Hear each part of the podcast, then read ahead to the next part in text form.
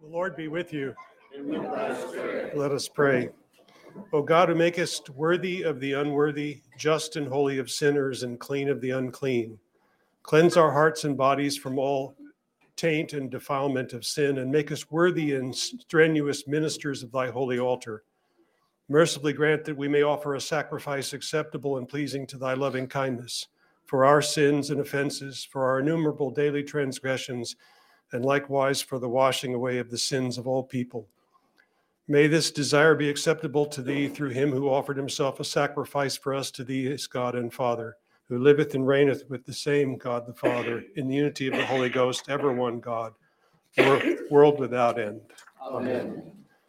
Okay, we're going to talk today about the priest and prayer. And the last time we talked about the person of the priest, and something that comes to mind here, and I think I've said this in past lessons, that there are two aspects of the faith what I call attitudes and actions. I, I use those words because they're easy to remember. That is, we have a whole demeanor of understanding that we need to develop in order to, un, to comprehend the mysteries that are being revealed to us. And those are the attitudes. Our mindset part of discipleship in orthodoxy is that our mindset is being transformed mm-hmm. to see into eternity to be able to see in vision eternity can be right here in our midst. Indeed it is and we can never see it never know it's there. So part of the discipleship is is having our eyes opened notice how many miracles of sight occur in in the gospels. To have our eyes open so that we understand differently the antiphons of creation. We want to see with that vision and that's the attitude. And also action. It, it, it, does no good to see and do nothing. We have something I, I call I call I see this in American society today functional atheism. That is, people believe in God, but they act as if He doesn't matter. That's functional atheism. A lot of Americans are functional atheists. A lot of people coming to churches are functional atheists. I mean, they, they hear and they believe, but they don't let it affect them in any way. And we mustn't be that way. It must be transformed. So, attitudes and actions, what we do. And so, the action of the priest, and really it is both the attitude and the action, but the action is prayer, which is the operation of the temple. And remember, the temple is eternity, and the temple is the, the, the heart, and the temple is that place right there, and every place where the faithful meet. So attitudes and actions go into it. When St. John speaks about prayer for the priest, and this is for all of us, he tells us, at least in, in Jardine's book, uh, he tells us six things that it's interesting that I keep coming up at six, like the six candles on the altar completed in God. But one of them is that prayer is stewardship. We're going to look at all these in detail. Another, he says, he encourages us to pray with boldness and he encourages us to believe that our prayer makes a difference. And, and two others, which are sort of related, he tells us and reminds us that repetitive prayer is good and that fixed prayers are good. And lastly, after having said all that, he reminds us of something else that the devil will attempt to inhibit us from learning this, both in attitude and action. His job is to keep us from being what God wants us to be. So I want to look at these in some, in, in some detail. The first one prayer is an action of stewardship. Uh, I like to say that everything in the Christian life is an act of stewardship. Notice that St. Paul uses several examples in his letters. One is that Christianity is like being in the Roman army, the ancient Roman army. So it, it behooves you to study Rome uh, and the Roman armies to get an in, in, idea of how he uses the imagery. But the second one is like an athlete in a race. Uh, and the third one is that of servants or slaves or stewards and and they, it's all synonymous. Now, the, the biblical concept of slavery is a lot different than what we've seen in American history, but it but it it's there, uh, and and we are slaves of Christ. When we come into, we don't have to be in the church, so we can't say somebody pushed this on me and made me do it. you know, the devil made me do it. So uh, we, he didn't want us here, so he didn't do that. So in any case, we came here of our own free will. So come of our own free will, then we we we submit ourselves to this yoke, this burden, this operation. And, and part of that is to learn this. Uh, so, so prayer is stewardship. It is a part of the slave of Christ, the operation and the function of the slave of Christ, which is you and me. St. John said, During prayer, be mindful that you be mindful. See the, the, attitude that you are a steward, an impure and unworthy steward of the most precious inheritance of the church. It's prayer, and that your work consists in opening your heart to it. We only open our hearts to it by doing it. It's not enough just to say, I know, and then to do nothing. We have to enter into it. And so we are the stewards who, and, and impure, uh, st- faulty stewards. So, you know, if you say, well, I don't do it very well, well, join the club. You're one of many. There's a great cloud of witnesses here. What do you think that is? Because we've all tried and failed miserably, but we keep getting up and, and going on with it and doing it. So we are unworthy and impure stewards. St. John was speaking of himself when he said this. So good enough for him, good enough for the rest of us.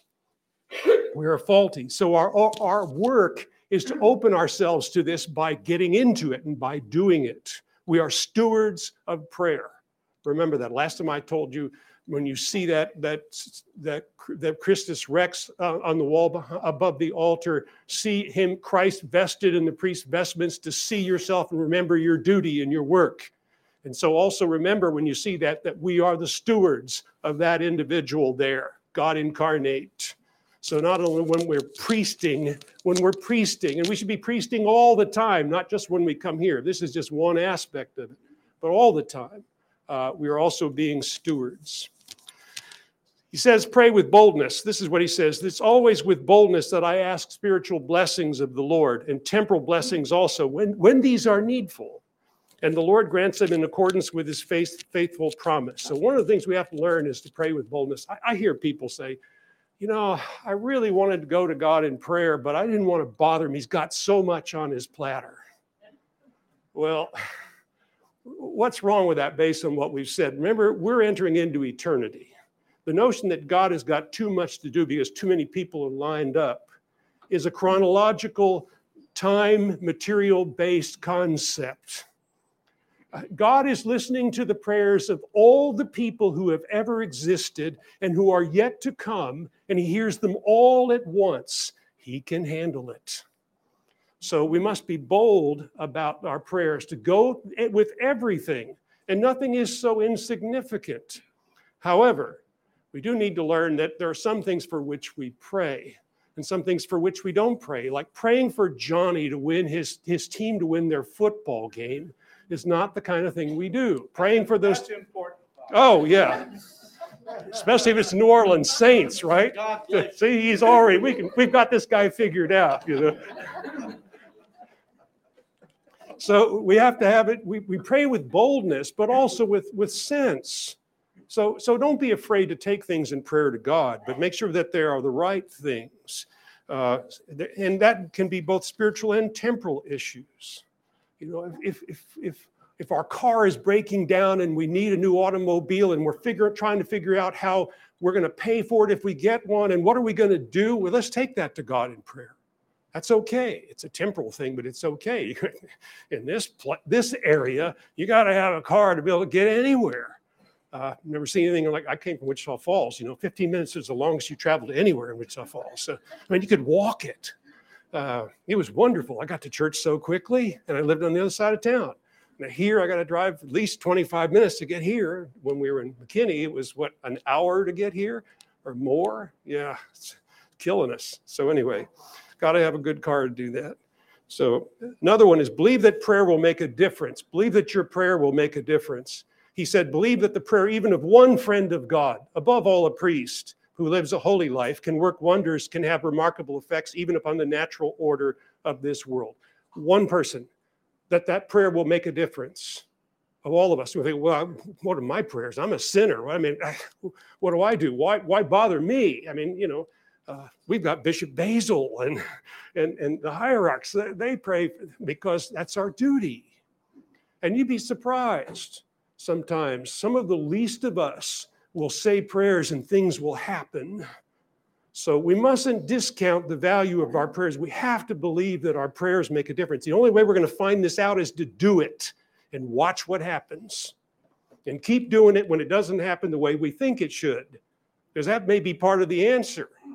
There's more here than what we think should be. And we want to be open to that. And part of what defines that holiness that he speaks of here are these things. Remember these, because these are part of the Christian discipleship learning to be gentle, learning to be humble. Humility is the essence of Christian discipleship. Humility in the right sense, that is a willingness to go where God leads, regardless. To be merciful, to be temperate, always laboring, and persisting in patience persisting in patience. We, we are Americans. We want it all right now. It's all instant. And if we don't get it, by God, I don't need this. I tried it and it didn't work for me. Well, of course it didn't work because you didn't really try it. We have to persist in patience. Yes, and so um, just, you kind of touched on an issue that I've always had is like feeling like, well, I don't. You don't want to what? I, I used to kind of think like, well, I don't want to. I'm so unimportant. God doesn't and I, I think I've gotten past that, but now sometimes I struggle in trying to be bold with my prayer, like, you know, God, please, you know, help me with this, do this, can you make this happen? Well, but only if you want to, because if and then I, I sort of back off, like, oh, and I guess, I guess I, I, I think that that's maybe like okay to go there, but I guess my question to you is like, is, it possible to push it too far and maybe like well remember the story of abraham and when he interceded for sodom and gomorrah? You know and he kept saying he said lord what if there are 40 righteous people? Will you not destroy the city? And then he said and god said no i won't destroy the city. He said well what what what now wait a minute don't take this personally you know i'm, I'm paraphrasing the story. Well, what if there are 30 and God said, Yeah, if there are 30 righteous, I'll spare the city. Well, now, Lord, don't, don't be offended by me. And but, but but notice how he does it. He keeps, and, and he's careful and and he's doing something noble. He's interceding for these people. So it's not like he was saying, you know, Lord, what if Johnny goes to the football game and I want his team to win, you know, and that, we waste our time on stuff like that. So to that point, maybe Johnny had a really rough week yeah, but Johnny needs to learn to be picked up by the things that really matter, and not winning temporal things like football games. That's my word on it for what that's worth. You know. So anyway, I used to play baseball, so I know. You know. Uh, anyway, the next one is that repetition in prayer is good. John St. John says it's our priestly duty to re- repeat over and over the same prayers, beginning with the Lord's prayer itself. For it's not by variety of prayers that the soul is strengthened, but by their constant repetition. And so by their being brought into our heart, into our will, into our whole life. I don't know why it is, but American Christians have a thing against rep- repetitive prayer. And you know, Jesus said he condemned vain repetition. But what he was addressing was a practice in ancient Judaism where it was believed that if you said certain prayers a number of times a certain way with a certain emphasis, that you could manipulate God into operating. That was the vain repetition to which he was referring. With the word, the emphasis, emphasis not on the word repetition, but on vain vain repetition because st paul talking about repetition and jesus said when, when he told the parable of the widow who, who wanted justice and she went to the magistrate he, he, told, he said that she went and she kept going back until the guy got sick of listening to her and he answered her. And, and it says it says it prefaces that parable by saying he told this story so that they would pray always and not lose heart. And then he has an emphasis of repeating well, he's not opposed to repetition, and we shouldn't be either. We will say the same prayers over and over and over and over again. When the disciples said, Teach us to pray, what did he say? Pray this way Our Father. That's why in the church, in the Orthodox Church, almost every service, virtually every service, no matter what it is, has the Our Father included in it. Is that not vain repetition? We're repeating it. Say the same thing. You know what it does? The same prayers, repetition, sears the prayers into our beings, and they begin to change us and change the way we see reality. So we want to do the same thing over and over again. We want to. In fact, we're, we're asked to. So, did you I have think, a question? I think of David's prayer, Oh God, my God. but he's not doing it vainly, and he's not doing it like some of the 21st century. Oh Lord, Oh Lord, oh Lord. He's actually saying what he's meaning. Yeah. I, I heard of one church non-orthodox that won't even say the Our Father two Sundays in a row for fear of vain, vain repetition.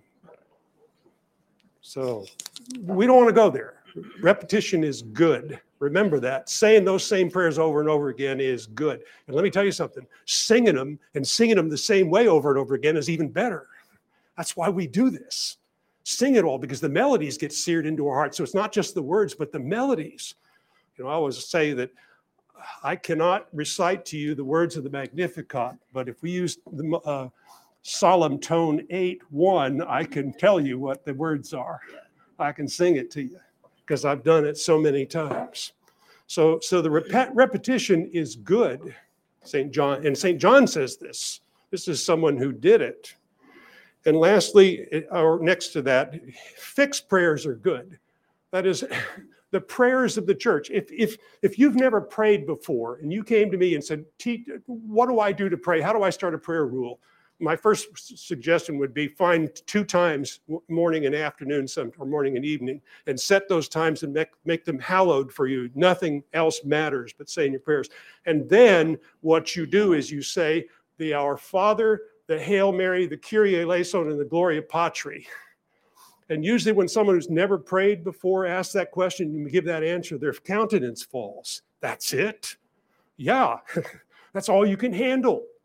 But do it. Those are the fixed prayers of the church, and they're life giving, and they summarize everything we've talked about in all of these lessons in a general sort of way.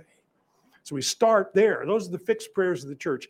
I still remember, I think I told you this in, a, in another lesson, where my attitude changed in this many, many years ago before I was Orthodox was that I was I was opposed to fixed prayers. I thought fixed prayers are, are bad. Repetition is bad. I've been through that whole mindset. So I, I just thought it was horrible. And I was working in this church that church where I worked. And one day I was passing through the, the back of the church, and on the back of the racks, you know, the prayer books were in the back of the racks.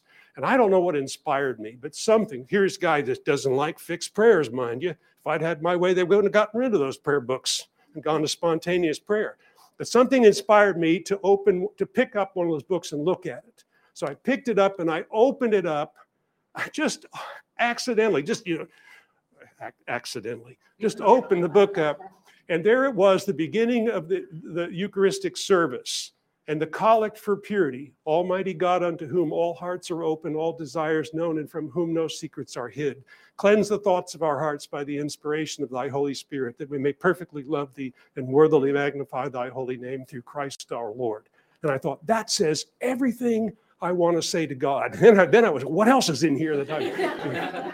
Same way with hymns. I used to think the old hymns are bad, you know, guitar music. That's the real thing. Until I started looking at some of the words of those hymns especially the ones, the old ones, the really old ones. And I thought, oh man, this fixed prayers, they're good. St. John said, the prayers of the church, that's what fixed prayers are, the prayers of the church, are most pleasing to God and most powerful, able to incline the Lord to every mercy, which means He's waiting to hear us say those prayers. He wants to hear us say those prayers. We don't manipulate Him with them, we just say them and it teaches us, by doing it, it teaches us to pray. Let me just tell you that in the Mass, you, you, are used to it being a certain way. And if you've gone to an Eastern Rite church, you're used to it being a certain way. But it's true that it's historically true that in the life of the church, the original services were much shorter than they are now. But what's happened is over the centuries, people have prayed these liturgies so much they've been caught up in it, just sucked into it, if you will, into the liturgy. So they, they had to pray. We know the old joke in Orthodoxy you always start a prayer with a prayer. So they had to pray and, and, and enjoy prayer first before they even got started. By the way, that means that before you get here, you should be praying before you get here. Don't wait till you get here. And then when you get here, you pray some more before the liturgy starts. You know, that's the way it works. Anyway, people got so caught up in it, and then they couldn't stop. And so prayers got so prayers got added to the beginning and the ending of the liturgies.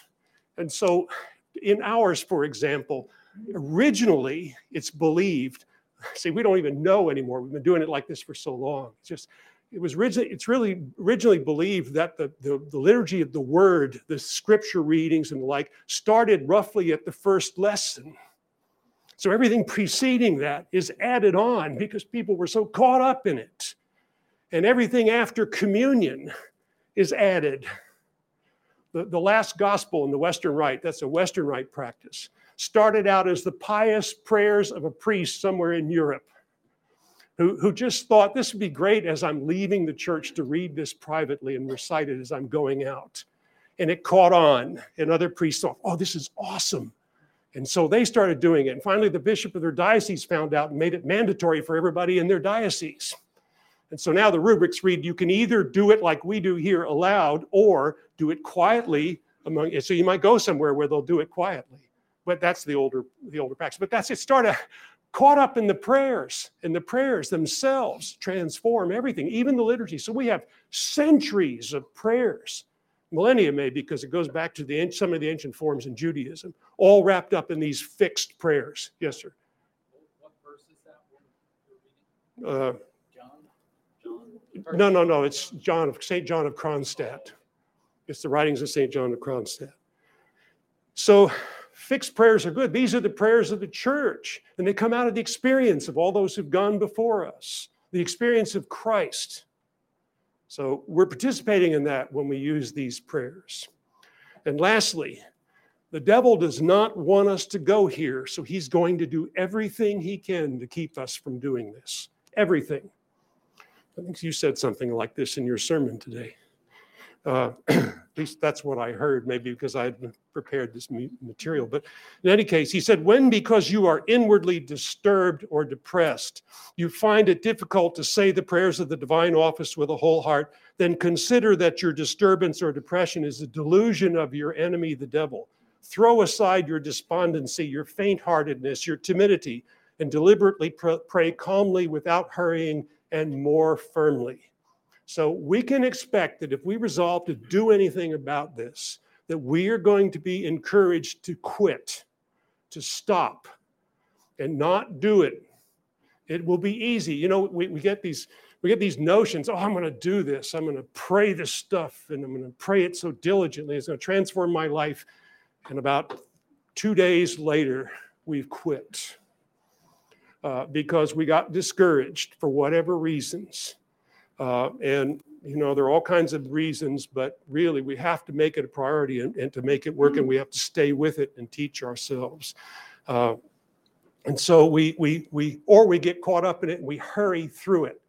Uh, I still, I have, a, I have a personal problem with watches at the altar. So years ago, before I was Orthodox, I had a beloved priest. He was a great pastor, but in those days, the Dallas Cowboys game started at 1130.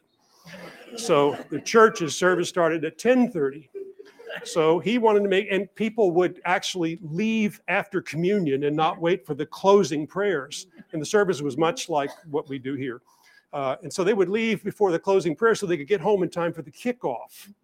And he he hated that, but he didn't want to call him on it. So what he did was he start cutting out parts of the liturgy to get the service done in one hour. So it would justify them.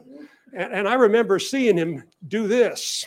Now he's facing the people in that church, so they could really see what he was doing. You know, not like he can do it subtly. You know, like Father Father Mark can lift his hand up like this, and you won't know it. You think you think he's doing something like this. You see, so the priest would do this.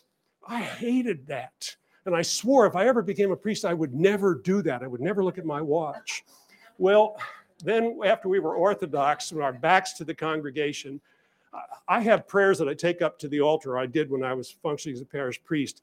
And I had so many that I had to break them down into odd and even days to make it more reasonable. So uh, sometimes I'd get up there and I couldn't remember is this an odd day or is it an even day?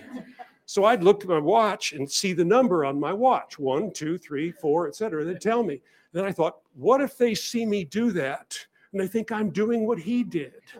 You know, and so I quit, I quit doing that. And I just thought, well, if I don't know what day it is, I just have to say them all. So, in any case, uh, we don't want to be in a hurry. We don't want to rush it. We're here to lose that quality of time. Yes. You recall if anyone complained when you started cutting prayers out? I never heard anyone complain. Wow. Never heard anyone complain. Not it's not to say they didn't. I just I just I mean they're talking about small things like the Our Father. Cut the Our Father out. Uh, that's that's mandatory. That's mandatory in, in the liturgics of the Western tradition. So I, I remember that's the only thing I remember. You cut it, but the, but the Kyrie eleison, not the. I mean the Agnus Dei sometimes. Um, one of the communion hymns. Take the clo- the last hymn, cut it in half. You're supposed to sing all the verses of the hymn. Cut it in half, uh, or sing one verse and cut it off. Uh, so you know that kind of thing. Uh, in any case, we'll be tempted to do this. You laugh, you can laugh, but let me tell you, get in your own prayer time and you'll be watching. You'll be going, oh, maybe I need to cut this one out or not do this one or that one. Remember, we want to caught up in this to where we lose track of time. That's what he's saying. We lose track of time as we get caught up in eternity. We want to be caught up in eternity. What is there in this world that's so important that we have to have it done? Uh, and so, anyway, so we need to resist that. The devil will come after us with these kinds of things. Be, make note, uh, and he, he does not want us to be what Christ wants us to be.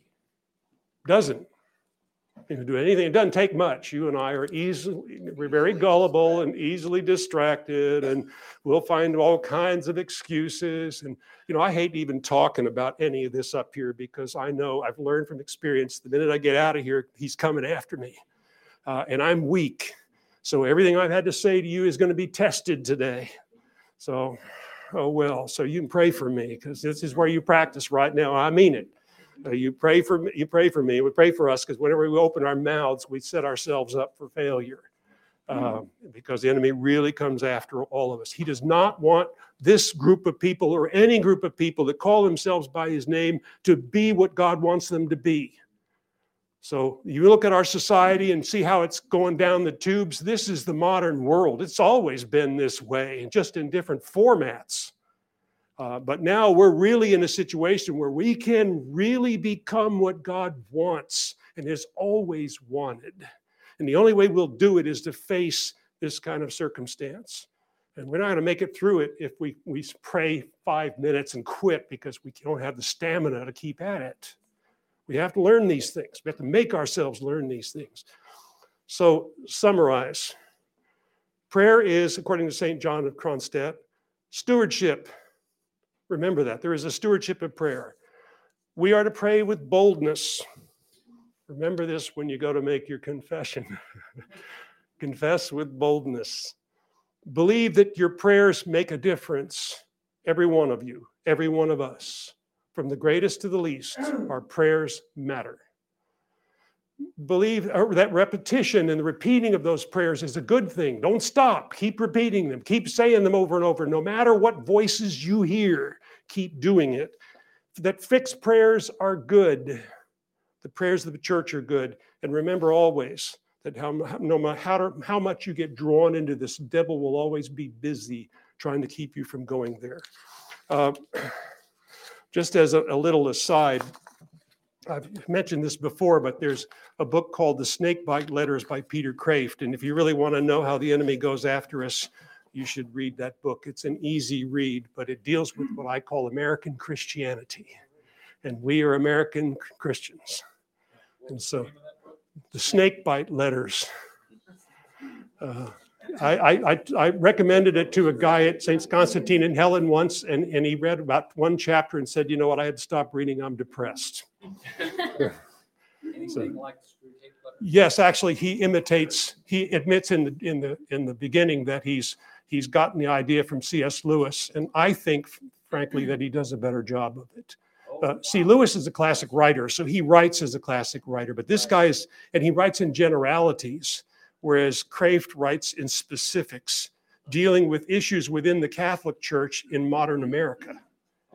So it, it the, things really strike home, and I don't, you know, again, you might check with. I, I should have said check with you first before recommending that, but. Uh, uh, you get in trouble, just blame it on me.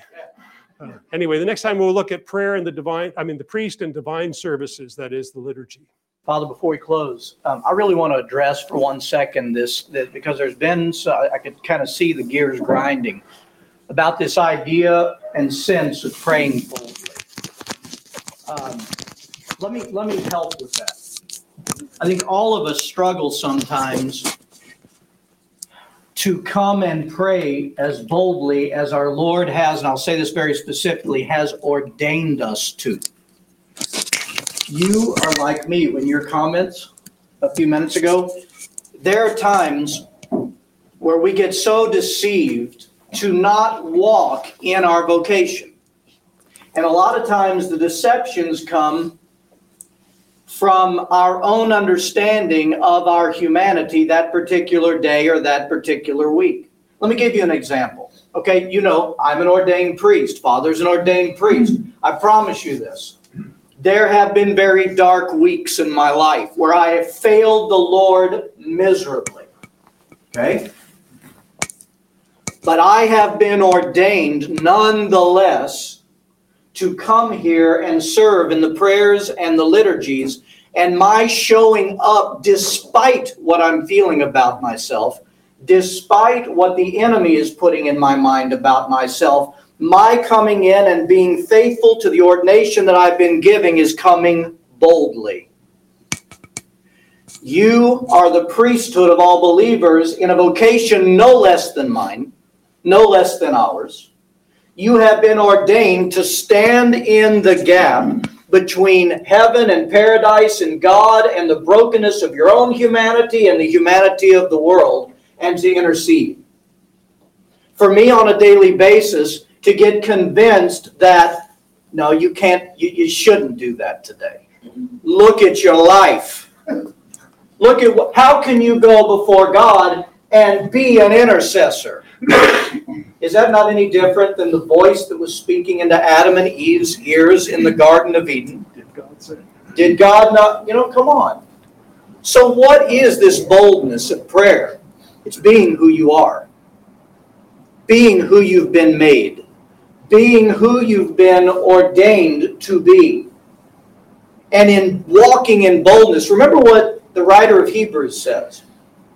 Because of all that our great high priest Jesus Christ did, let us come boldly before the throne of grace that we might find help and mercy in time of need. Christ, our great high priest, paved the path for boldness on our parts. He opened the door so that we could walk in exactly who He's ordained us to be, despite who we currently are, so that we might become what we're always created to be. Boldness I would equate with simple faithfulness. I am not worthy. I will never be worthy. And there are times that I'm filled with junk more than others. But nonetheless, I will. That's holy boldness. And Christ has invited it. He's made you a priest and invited you despite all of your frailties and your illness of soul and the junk that's in our soul and the weight of our conscience. He's invited us to faithfully run and be what He has created us to be. And if we'll do that, we are the ones that will evolve by the boldness He's given us. Does that make sense? Keep that in your minds about what it means to come with boldness. It's not arrogance, it's the opposite, it's faithfulness. It's absolute faithfulness. Okay? Thank you. Go in peace to love and serve the Lord. That's it. I have nothing more to say after this. Thank you all.